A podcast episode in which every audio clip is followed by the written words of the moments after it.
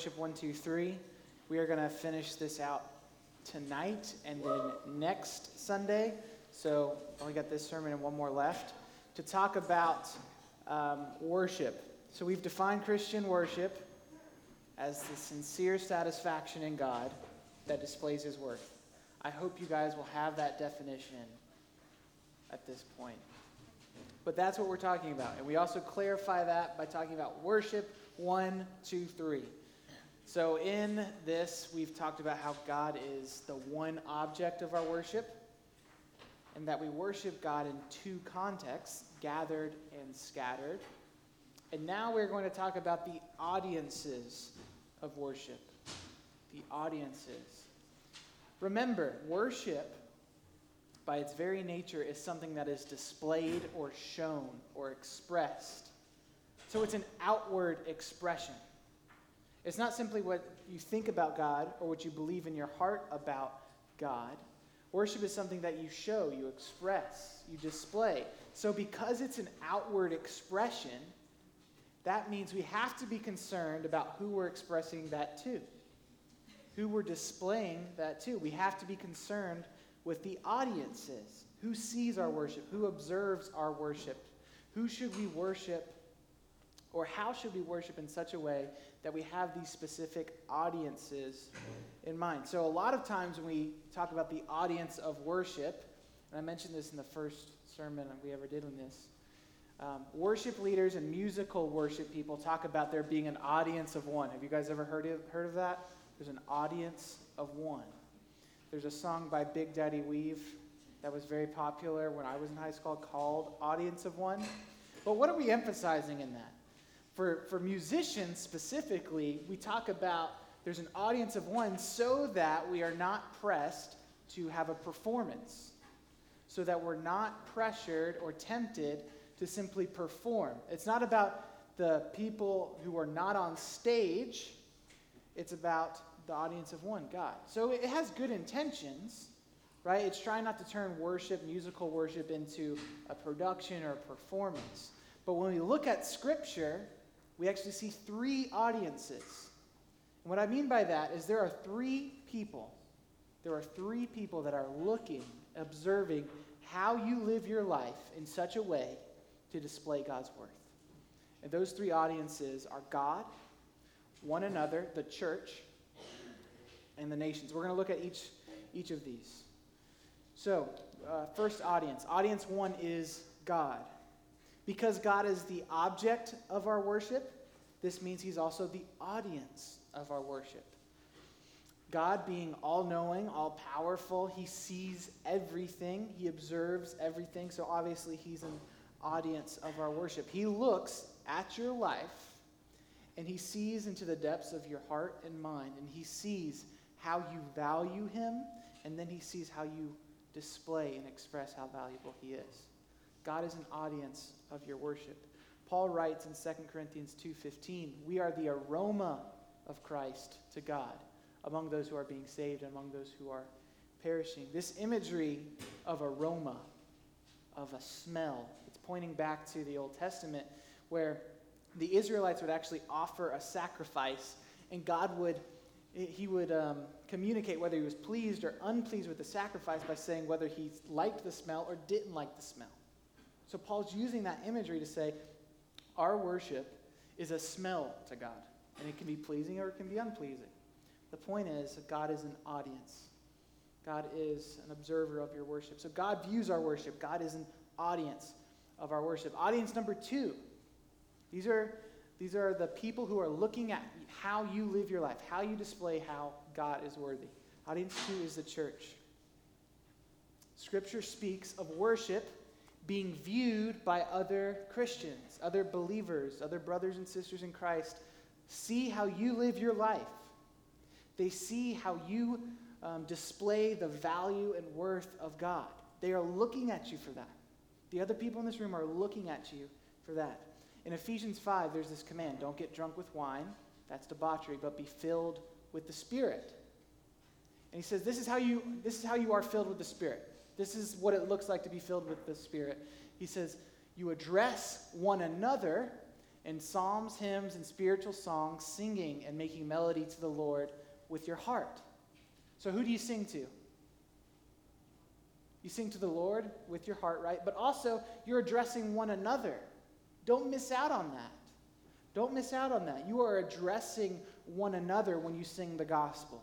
When we gather here and we sing the gospel, we are addressing one another. We're not simply singing and making melody to the Lord with our hearts, we're also singing and encouraging the people around us with the gospel.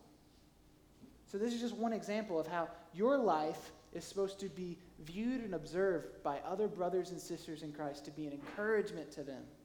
You are supposed to be a source of encouragement with your life to one another in this room. So, the, the church is an audience of worship. Number three, nations. Now, we're not just talking about like political entities or like governments. We mean unbelievers. In the, in the Psalms or for the Israelites, when they referred to the nations, this was the unbelievers.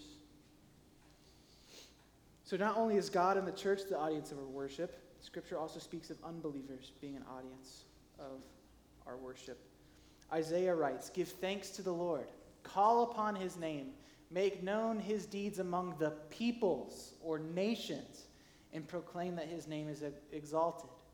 In Psalm 96, it says, Declare his glory among the nations, his marvelous works among all the peoples. So here's the thing you need to understand your worship is being viewed not only by God, not only by other people in this room, and not only by people outside of this building. Your worship, your life, testimony to how great and how good God is, is being viewed by all three of these audiences. This is what I want you to hang on to for tonight. We're going to be very quick. Your, your worship should have all three of these audiences in mind. If your life does not have all three of these audiences in mind, you are going to fall into a trap. You're going to uh, be unbalanced in your worship. And I'll show you what happens. So, all three of these must be acknowledged. You have to know all three of these audiences.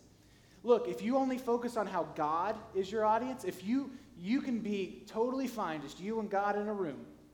That's awesome to you. For me, sometimes this is the trap I slip into. It doesn't matter what other people think. It doesn't matter how other people think my life is being lived. As long as me and God are tight, I'm good. Right? But what that creates, whether you realize it or not, it creates isolation. You will fall into a trap of selfishness, of being inward focused, and you will be alone. And God did not mean for you to be alone. He saved you into a body of believers to be a community in Christ. So if the only audience that you care about in worship is God, and if that's the only one you care about, you don't care about your brothers and sisters in Christ, you don't care about unbelievers, you'll become more and more isolated. And that's a very sorry place to be because that's not how we're designed to live. We're not designed to live as individuals alone and isolated. We're, we're designed to live uh, in partnership and community. Now, say you just you focus on the audience of church. You just love you just love coming to church. You love being with your friends here. You just focus on how awesome this place can be. Like when you think of worship, you think about the Sunday morning gathering. You think about uh, what lights and music and the preaching and the teaching and all that stuff that happens on Sundays. And what happens if you prioritize that one over all the else? You'll become a slave to preference. You will be totally dominated by what you think is most preferential, and you'll just become more and more comfortable in your life. We'll only do what is most comfortable or preferential. We'll only do what suits us in our context according to our preferences and our style of worship.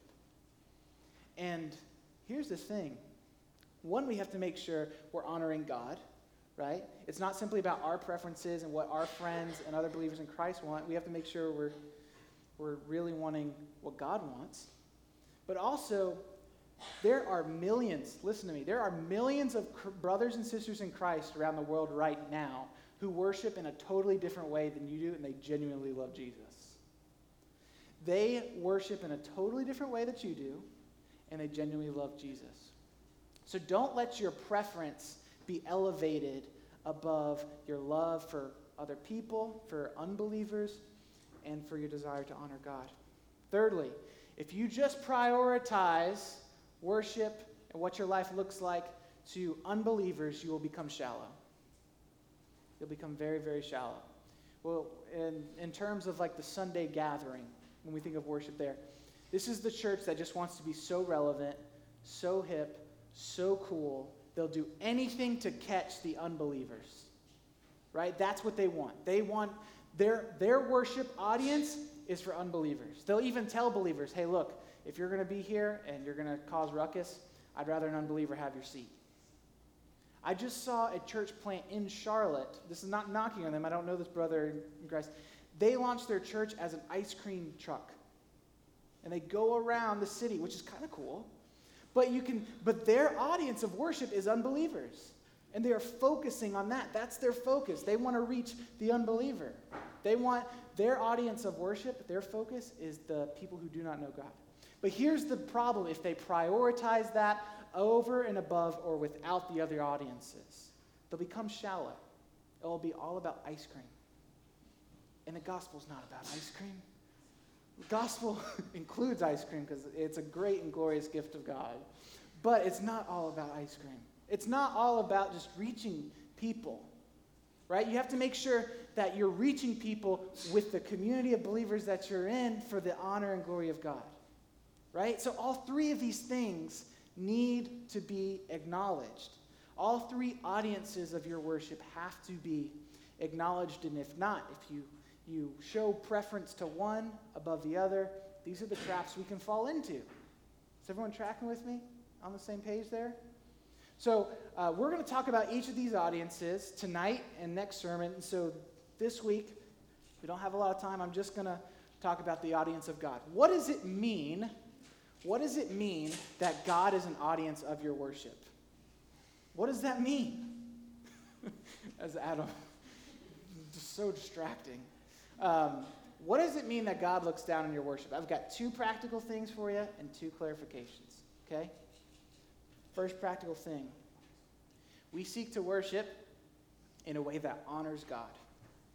If God is looking down on our worship, He sees how we live our lives, He sees how we display how worthy He is, then that means the way that we worship, we should seek to honor God. It's about God. Because we can do all the right things to be comfortable here, we can do things to reach people, but if it does not honor God, then it's all for nothing. It's all for nothing. So we want God to be pleased with our worship. We want His approval. Not just the approval of one another, not just the approval of unbelievers. We seek God's approval.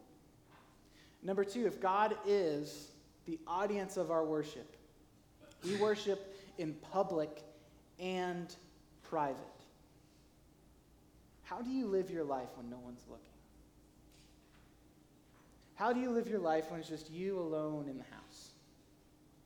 How do you live your life outside of the church doors? How do you live your life when it's just you and the computer, you and the smartphone screen?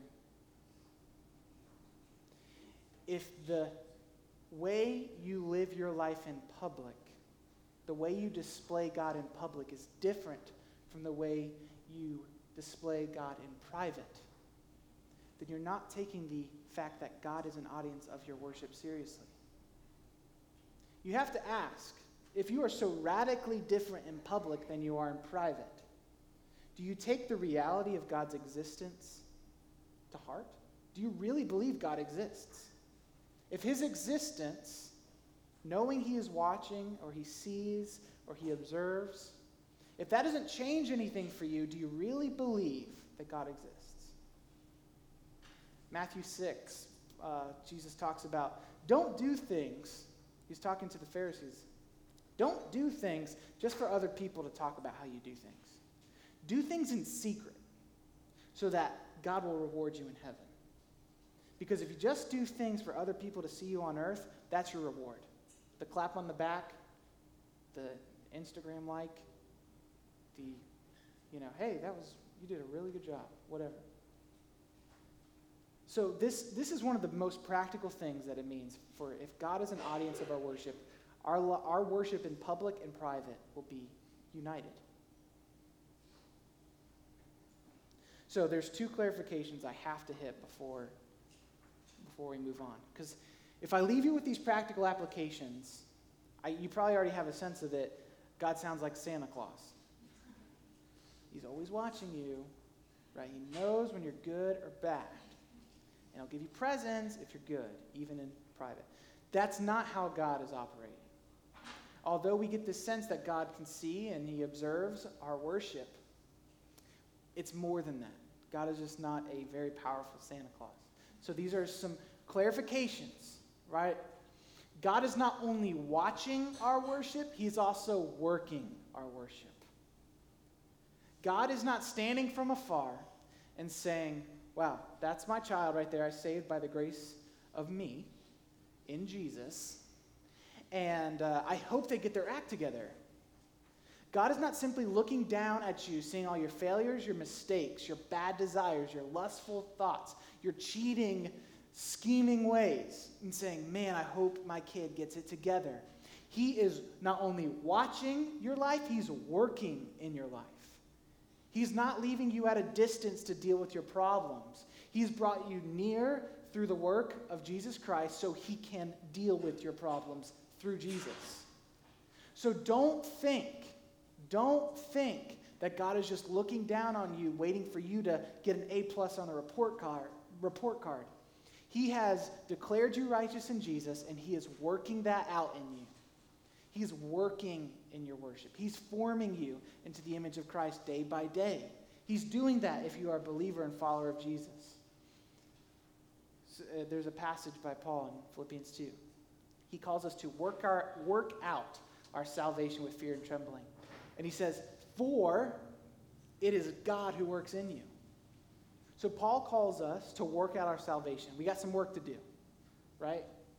But he says it's God who's working in you. Guys, some of you in here need to have this encouragement today that you cannot achieve what Jesus Christ has already achieved for you. You cannot work your way better than what God has already worked in you. And you need to know that. You need to let that free you. You need to let that encourage you and free you from this life of legalism that you have. So be comforted by that. And here's this leads to the next point. God sees our imperfect worship through the perfect person of Jesus.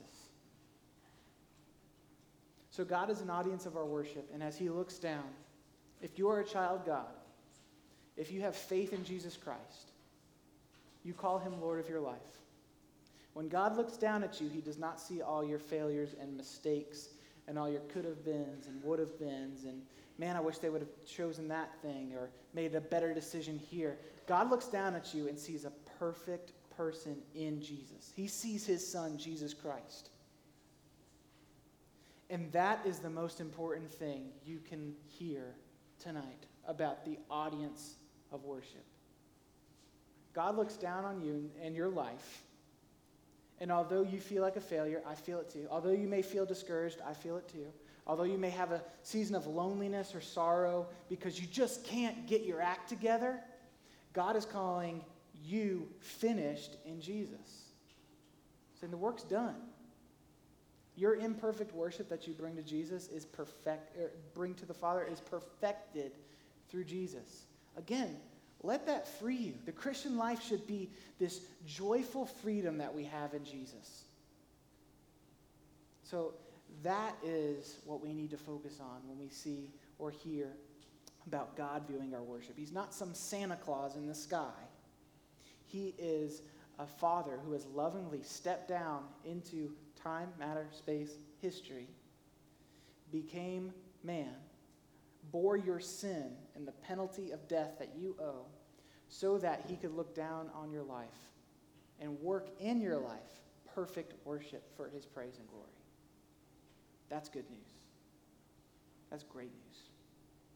So that's what we have to live for. That's what we have to look forward to.